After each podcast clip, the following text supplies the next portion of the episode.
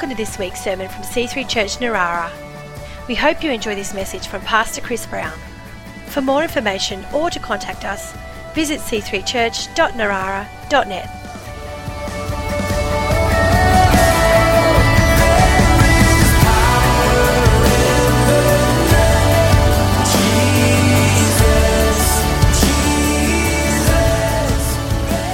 Uh, I want to talk to you this morning about a, a workout that really gets results.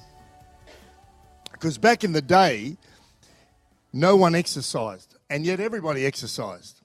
Like a hundred years ago, you know, everyone walked to work, or they worked on the farm, or even if they were in the office, they were saddling up the horses and milking the cows and or maybe not if you worked in the office, but there was just a lot more incidental exercise. And then came the motor vehicle, modern transport, a lot more city office jobs, and uh, you had to organise yourself to get exercise. You had to be disciplined to exercise. You had to be in a sporting team. Or by the time the 70s came, you got into recreational jogging.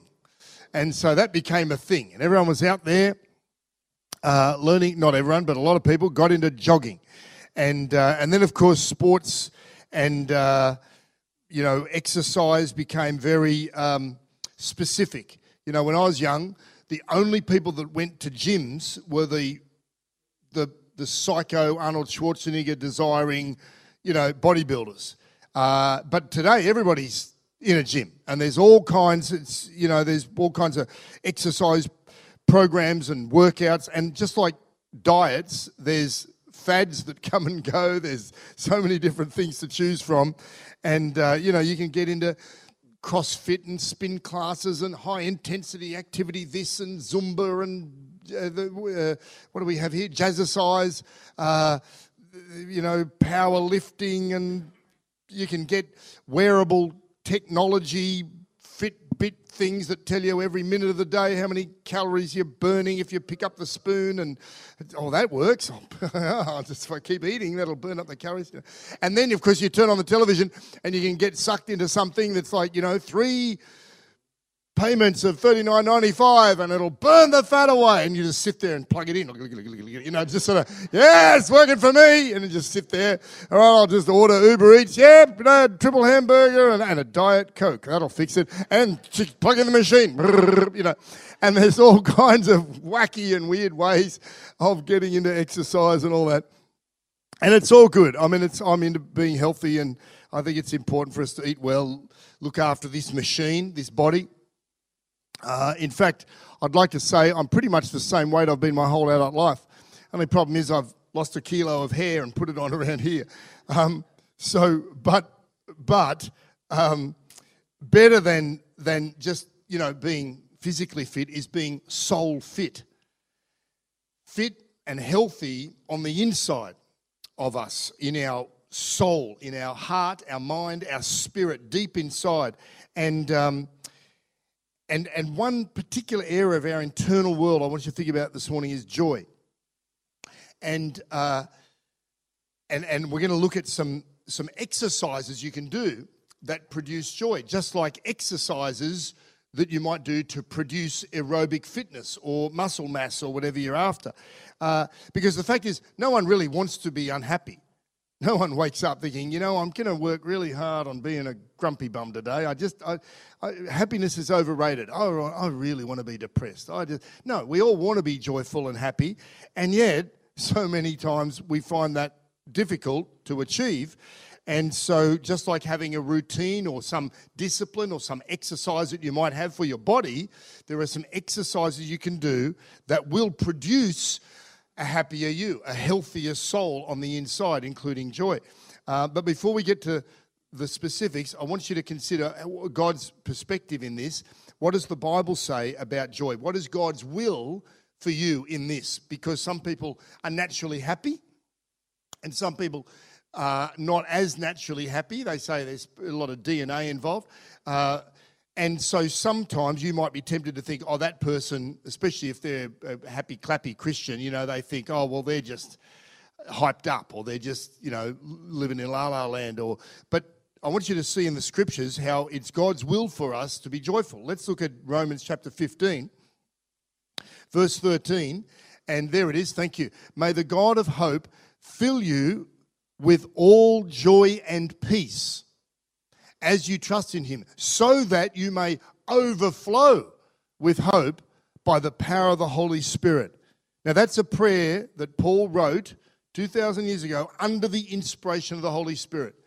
Put in the canon of Scripture, God's word for us to learn from, glean from, and pray over ourselves. And so it is God's will. When it says, May the God of hope fill you with all joy and peace. So we know it's God's will. And notice that God can fill you with joy and with peace because God has those qualities. He shares them with us. The Holy Spirit lives in us, produces fruit as He grows in us. And so this is not just something that we hope for or wonder or possibly or that it might be or that God would like to do but can't. But no, no, He's really able and willing to share these qualities, to have these qualities grow into us. Because, you know, contrary to popular opinion, God is joyful.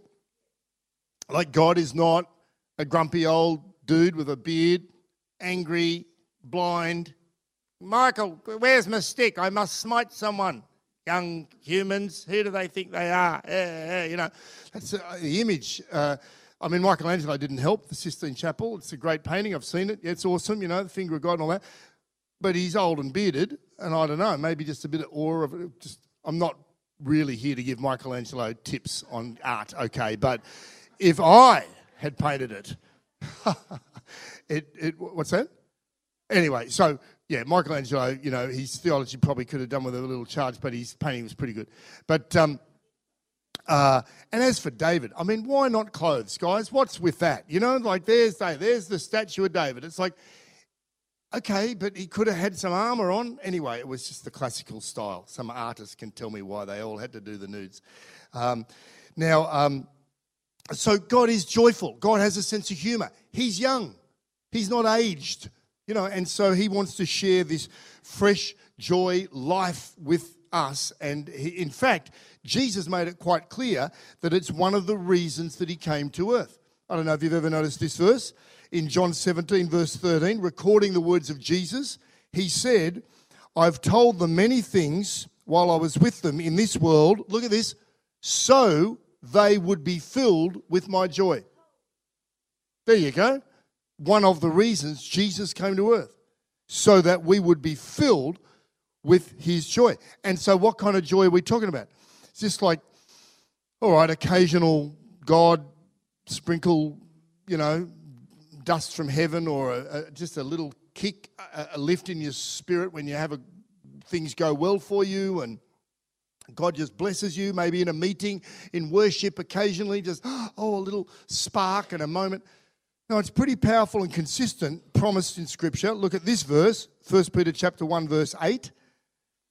This Peter writing uh, to the church, you love him even though you've never seen him. So now this is second generation believers. You know, Peter walked with the Lord, and now they've got a whole generation of people hearing about Christ, like us, thousands of years later, believing in God, not physically seeing him as Peter had the privilege of doing, seeing Jesus. But he says, You believe in him and you love him, even though you've never seen him. Though you do not see him now, you trust him. But look at this. And you rejoice with a glorious, inexpressible joy. That's the result of following Christ. That should be the, the natural flow or byproduct. You rejoice in him with a glorious, inexpressible joy. The Passion Translation puts it this way. I don't know if you've got the Passion one up there. It says, uh, you've, You love him passionately, even though you don't see him. Uh, but through believing him, you are. Oh, you have got it, I think. Is that right? Uh, you are. No, that's the message. I'll just read the passion one. Listen, it says, um, You are saturated with an ecstatic joy, indescribably sublime and immersed in glory. These are powerful expressions, talking about the the joy. In fact, the Greek word for joy can be translated uh, cheerfulness, gladness, calm, delight. And the Greek word used in there for rejoice can be translated to be exceedingly glad or to jump for joy. I know a lot of Christians that aren't exactly jumping for joy, but we should be. Because our faith in God is meant to lead to this quality of joy as something that's described here as pretty powerful, yeah? Uh, a joy in life that's touched by God's glory. And yet, as I said, there's a lot of things, uh, and for good reason. There's a lot of reasons, uh, you know, why we're not always joyful because there's a lot of non joyful things in the world trying to seep in angst and anger and fear and worry and regret and shame and guilt and stuff that you read in the news. I spoke to a Christian guy the other day, and he's particularly uh, uh, stable in his faith and, and quite buoyant in his joy level. And he's a mature Christian, followed the Lord for a long time. And, um, and he and I asked him. Uh, we got onto the the media and the news and all that, and it turns out he he keeps vaguely in touch with the news, which is, I guess, a good thing to know what's going on. But he doesn't watch the television news, and he doesn't uh, subscribe to a newspaper or read the news on a regular basis. And he reckons that's part of the part of the reason he's just able to have a, a, a, a light step. Now, of course, you can negotiate that for yourself. You know, you might you know, need to maybe for your career, need to be following the news. And you might find politics fascinating, and that's great. Go for it. But, you know, we've just got to watch how much gets in and affects us and depresses us, and the fear and the doom and the gloom. I mean, I just rode around Victoria. We weren't flooded. Now, I'm not saying there aren't floods there, but you'd swear the whole of Victoria's underwater when you read the news. You know, and it's like, oh, Lismore, and it's coming close. We're all going to buy a snorkel. It's only a matter of time. We're all going down, you know. It's, you know, but so I'm just saying, you know, we watch how much we let get in us. So there's got to be something we can do to see the fulfillment of these scriptures. This is the word of God, it stands forever. Yeah, and these are uh, uh promises and truths that we build our lives on because it's the only thing you can build your life on. So you shouldn't just read that and go, oh, that'd be nice. Oh, that sounds lovely, poetic. Oh, indescribable joy. How nice. Anyway, I'm depressed and I'm just carrying on. No, it's like, hang on, if that doesn't match up with that, I should do something so that that is being fulfilled in my life. And you'll be glad to know I'll give you five things you can do. Are you ready? These are five exercises. First one, go and do an hour of CrossFit with Hudson. That'll no, that's not true. But in the natural, I've known grown men to vomit having spent an hour with Hudson in the gym. I wasn't one of them, but that's because I cheated. Because he had this weird snake thing. We were in Bangkok or somewhere in some gym. Oh, the, oh, it was terrible. Just the pain and the memory of it. Anyway, but in a positive way and a less physically painful way, there are some things you can do. The first exercise, seek God. All right, now we'll just unpack that. I know it sounds a bit obvious, but this is the push up. This is the classic, or the burpee, the classic main exercise that we, we all can and should do. This is the one that we come back to because we've all got favourite exercises. You know what? You might be a runner. You might, I mean, I see people running and I think, don't do it. You're not a runner. You know, some you got you got the body for a runner, and there's some people out there and they're having a go. It's like they're just not built for running. Get in the pool. You know, they're just the weight's all down here, and it's you know, and so some people, well, if you put me in a pool and I sink, so you know, anything on two wheels that suits me. Uh, you know, you've all got different things. Some people like Kath loves. Where's Kath? Kath loves the crazy classes. I went to a class once, and there's Kath, and she loves it. She's the fittest little thing you've ever seen, and they're screaming at you, and I'm like, don't tell me what to do, you know. and people love it. They're like pick up your mat. Oh, pick up your own mat. Put it over there. I'll put it over here. You'd be hopeless. Imagine John Middlehoff going to a, a class. Right, everyone do this way. Who are you telling me what to do? You know, he just, oh, I, I mean, it was kind of good, but I don't. Oh, and spin classes. They, they, it's dark and they're screaming at you. Go faster, faster, faster. Just pedaling away, mad. Anyway, no doubt you love that Kath. So horses for courses, you know, there's all different kinds of exercises. Uh, but, oh, and the jazzercise. Some of you people do the jazzercise. I, I think the music, the music's so loud, I think it's just to take your, eyes, your, your mind away from the pain. But they, they and they work up a sweat. I see them coming out say, good on them, that's great. But my point is, of all the exercises you might get into, we're all designed to pray.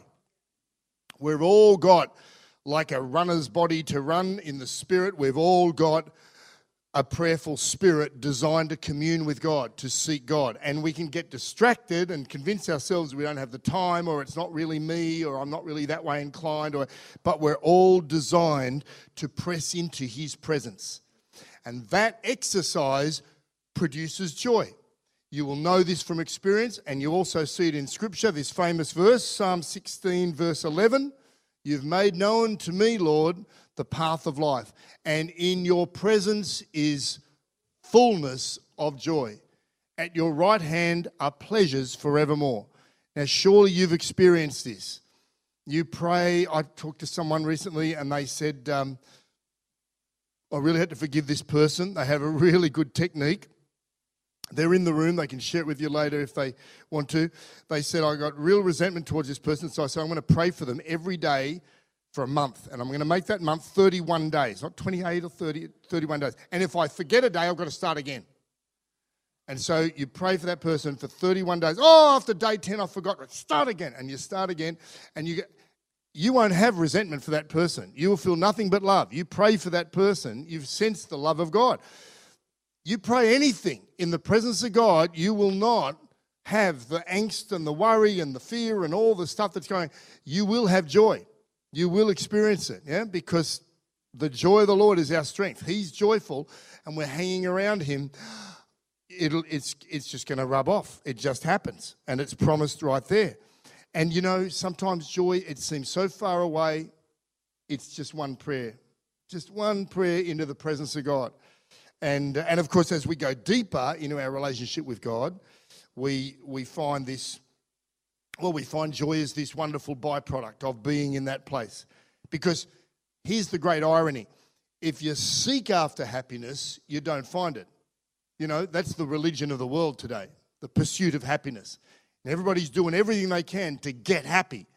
And they're getting stuff to get happy. And they're getting the better house or car or better spouse or relationship or going on holidays or doing all these external things and it doesn't get you internally peaceful and joyful and happy.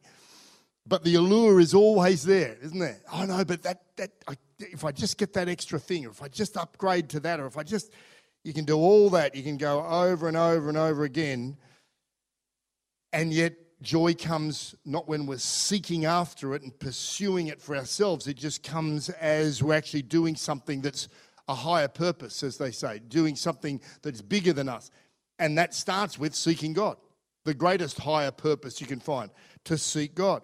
And then you find, doesn't matter what happens, you know, you still have issues and problems, and you have, you know, people letting you down, and you car gets a flat tire and you have financial pressures and you've got relational issues and you've got problems at work and you know this the stuff of life comes but none of those things just steals your joy none of them just takes your whole world and throws it into chaos because you can just step into the presence of God and sometimes you lose your joy and you lose your what do they say you lose your you know you lose your sense of reality and sense of calm, but you press back into the presence of God.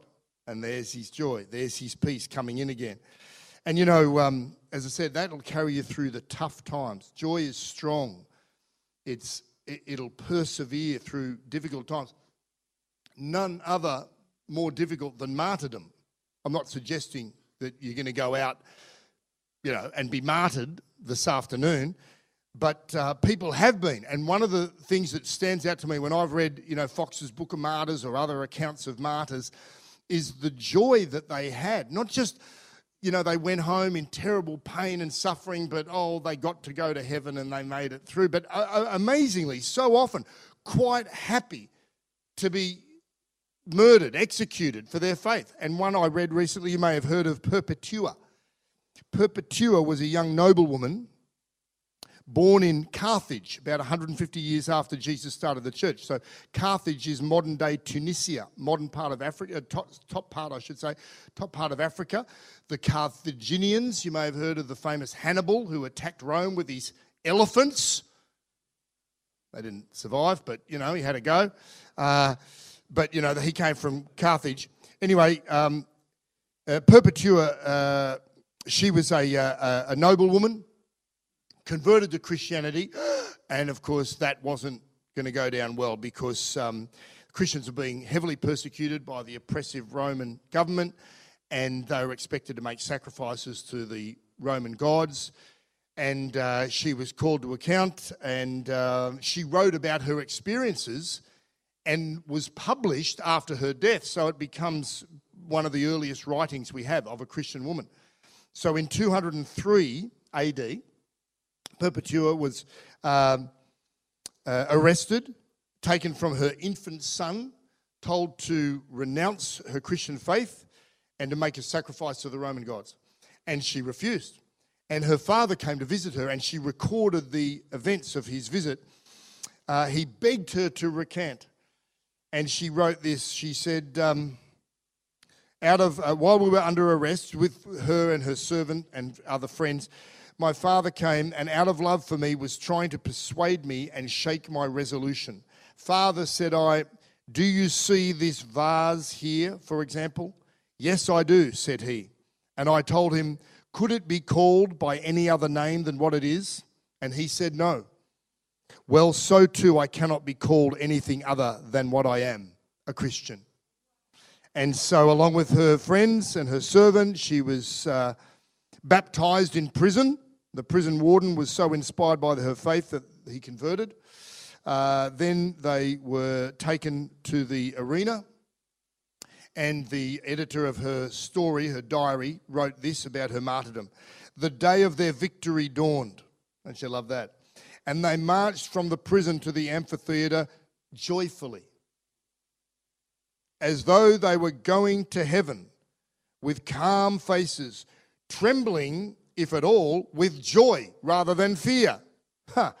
Perpetua went along with shining countenance and calm step as the beloved of God, putting down everyone's stare by her own intense gaze. And so um, they were thrown into the arena of wild animals. Animals attacks them, and uh, injures them, but they're still alive, and she's sort of wounded and dying, and then finally finished off by the gladiator's sword. But of course, at that moment, her suffering's over and her joy is fulfilled. Bam, she's in the presence of God.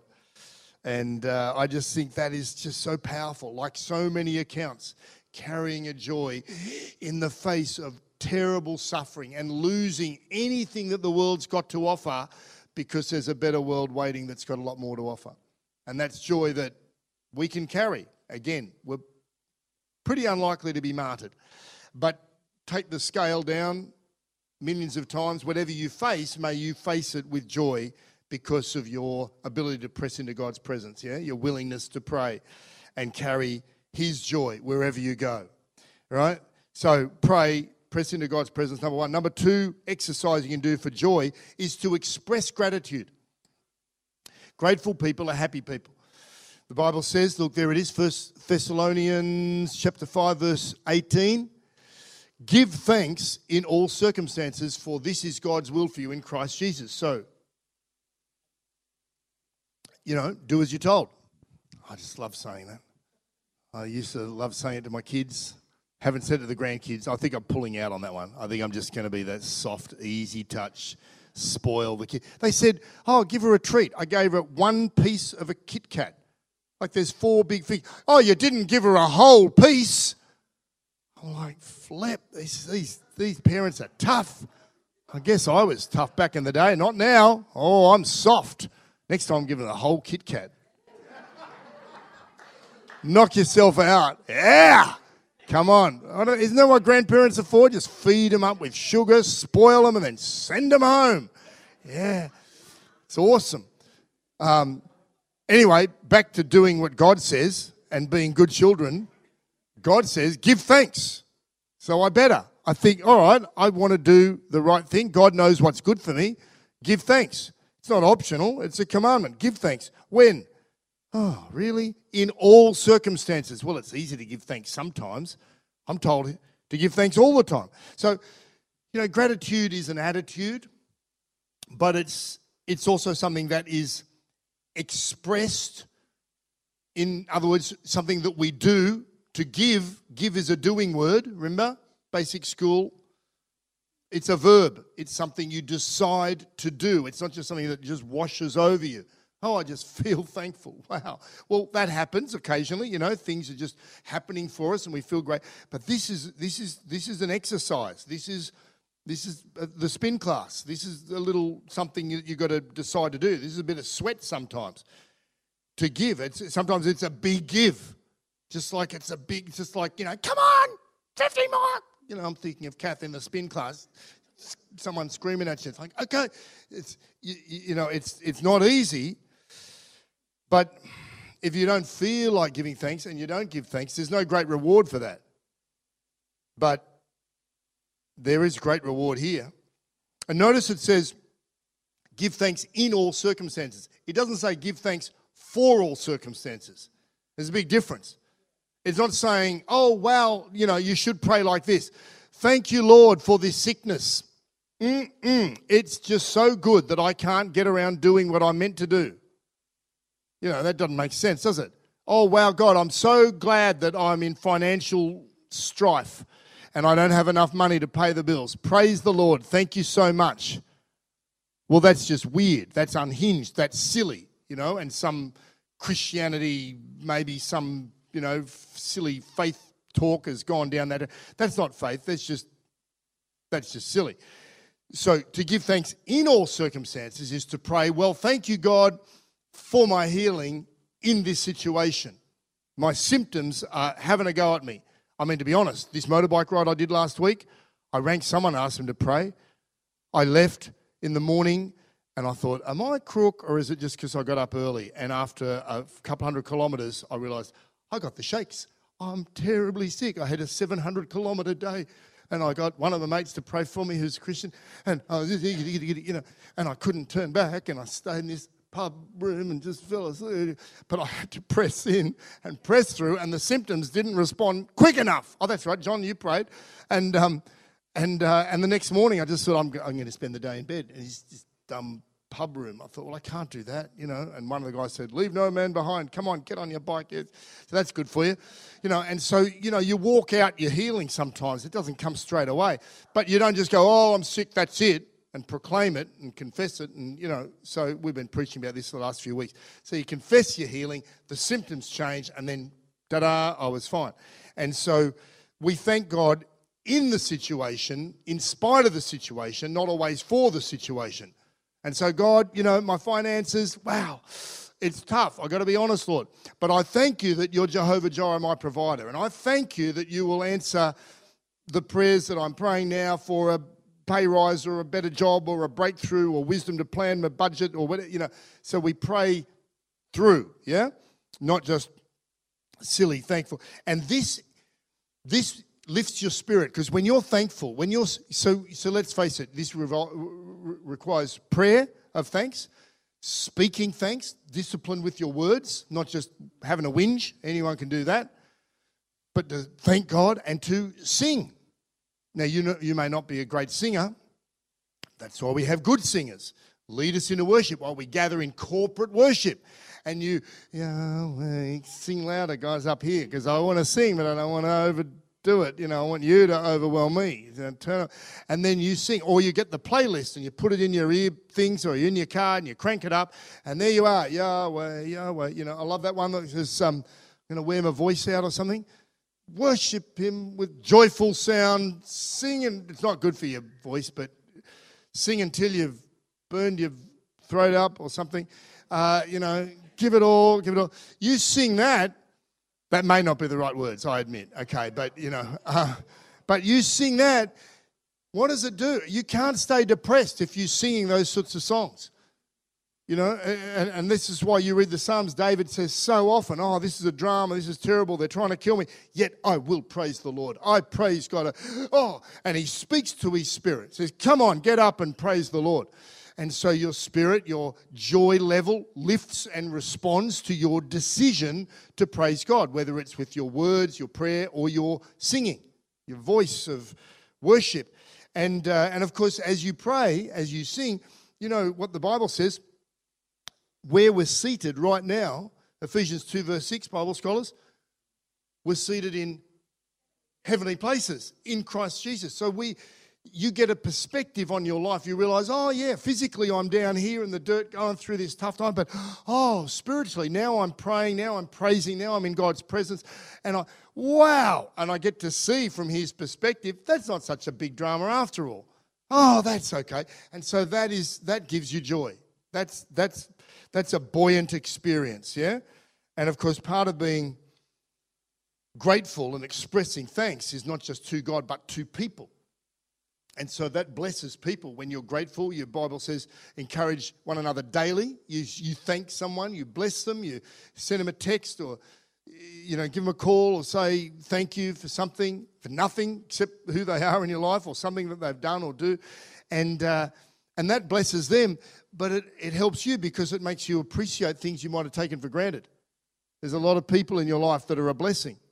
And you could maybe you know make a list or start thinking oh yeah wow yeah i do appreciate that. And uh, and so that's good for us as well.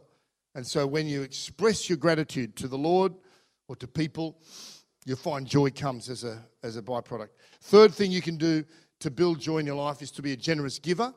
I'm going to run through the last three quickly in the next hour and a half um, Acts 20, verse 35 records the words of Jesus It's more blessed to give than to receive.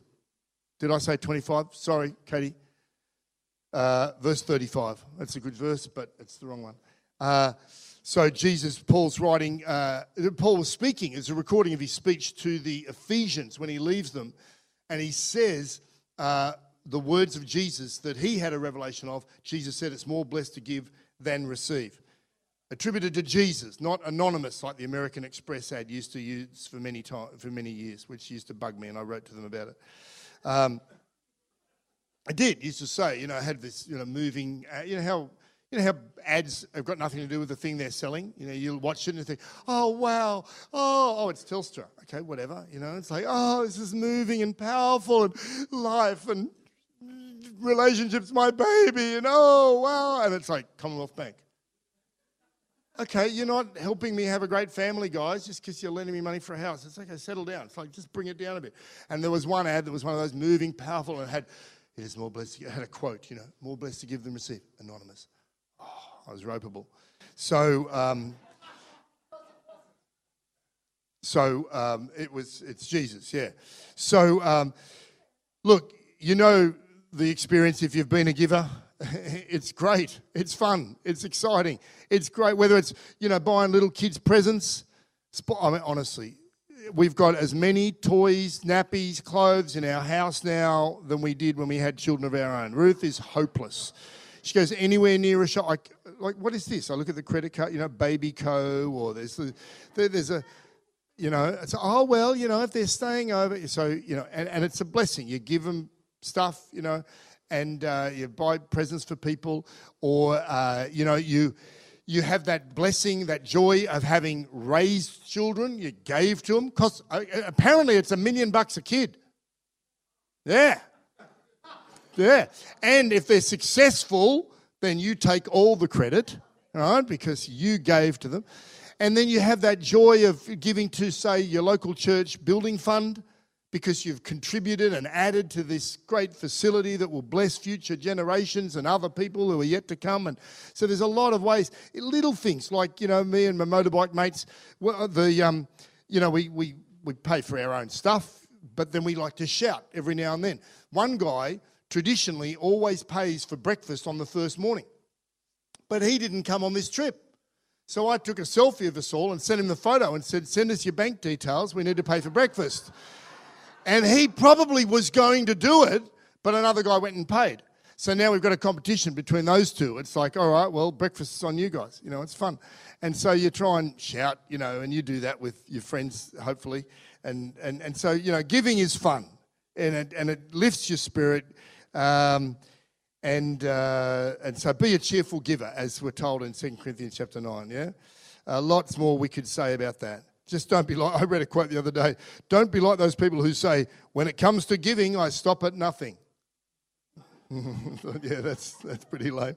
Um, okay. And then, fourthly, serve God and serve other people.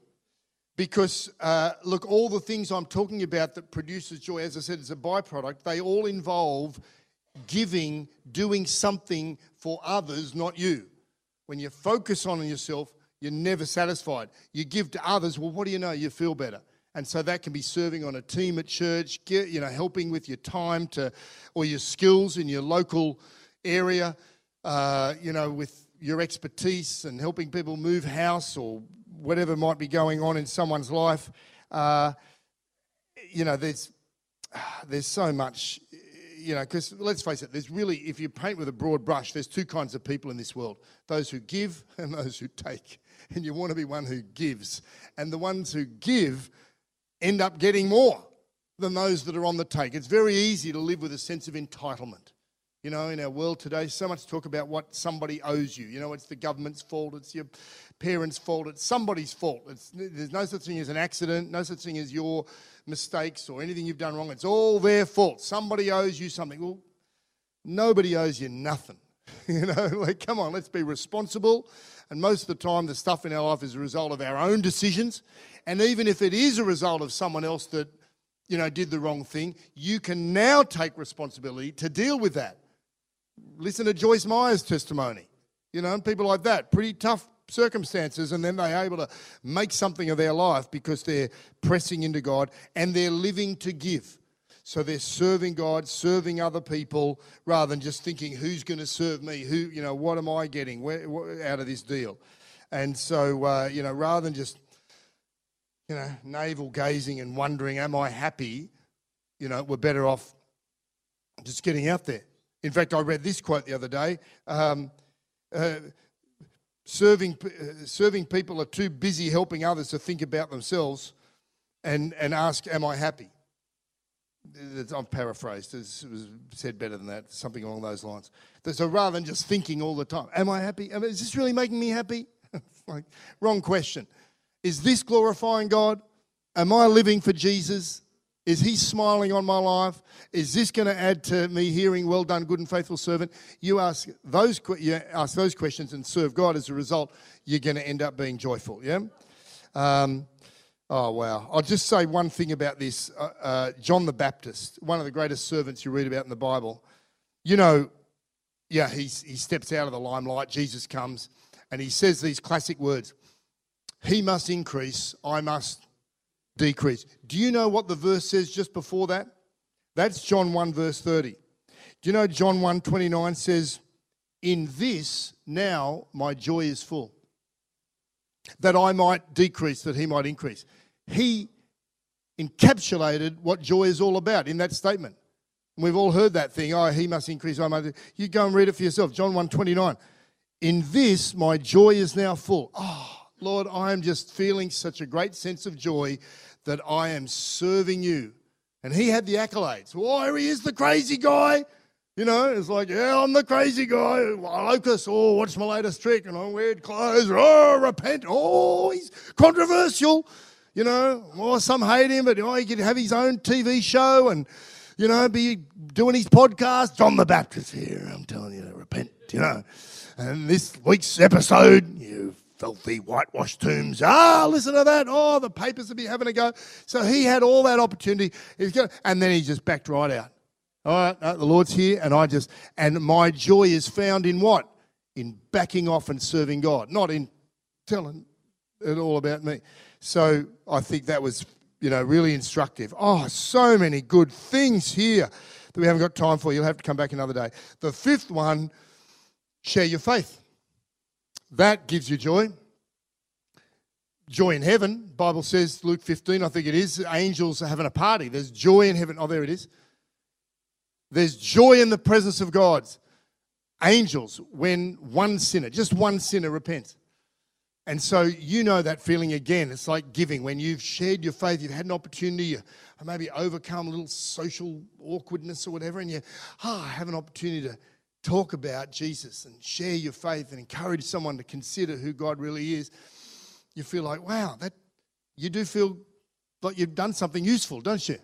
That's that's the, the product that comes of being salt and light. Well, as I said, there's uh, so much incredible, rich revelation that I haven't got time to share with you, but uh, and about humility too. I was going to talk about that. So uh, seek God daily, express gratitude regularly, give generously, serve God and people passionately, and share your faith consistently, and you will be a more joyful person. I guarantee it. Amen.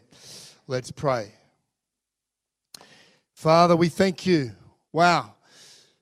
You are joyful, and we thank you that uh, Holy Spirit, you grow in us, and your fruit is produced in us love, joy, peace, patience, kindness, goodness, and the others.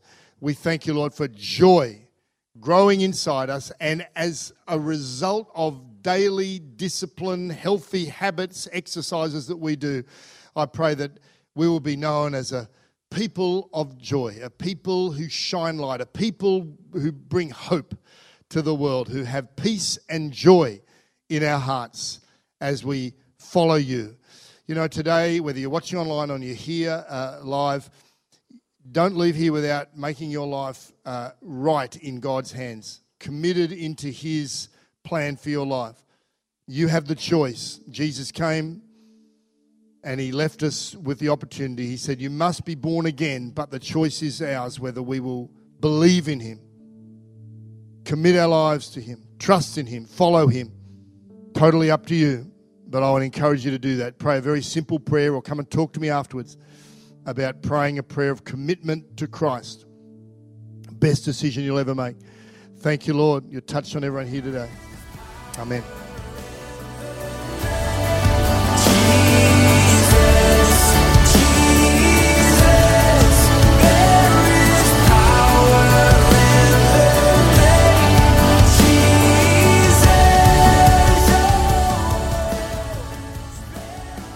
Hope you've enjoyed this week's sermon.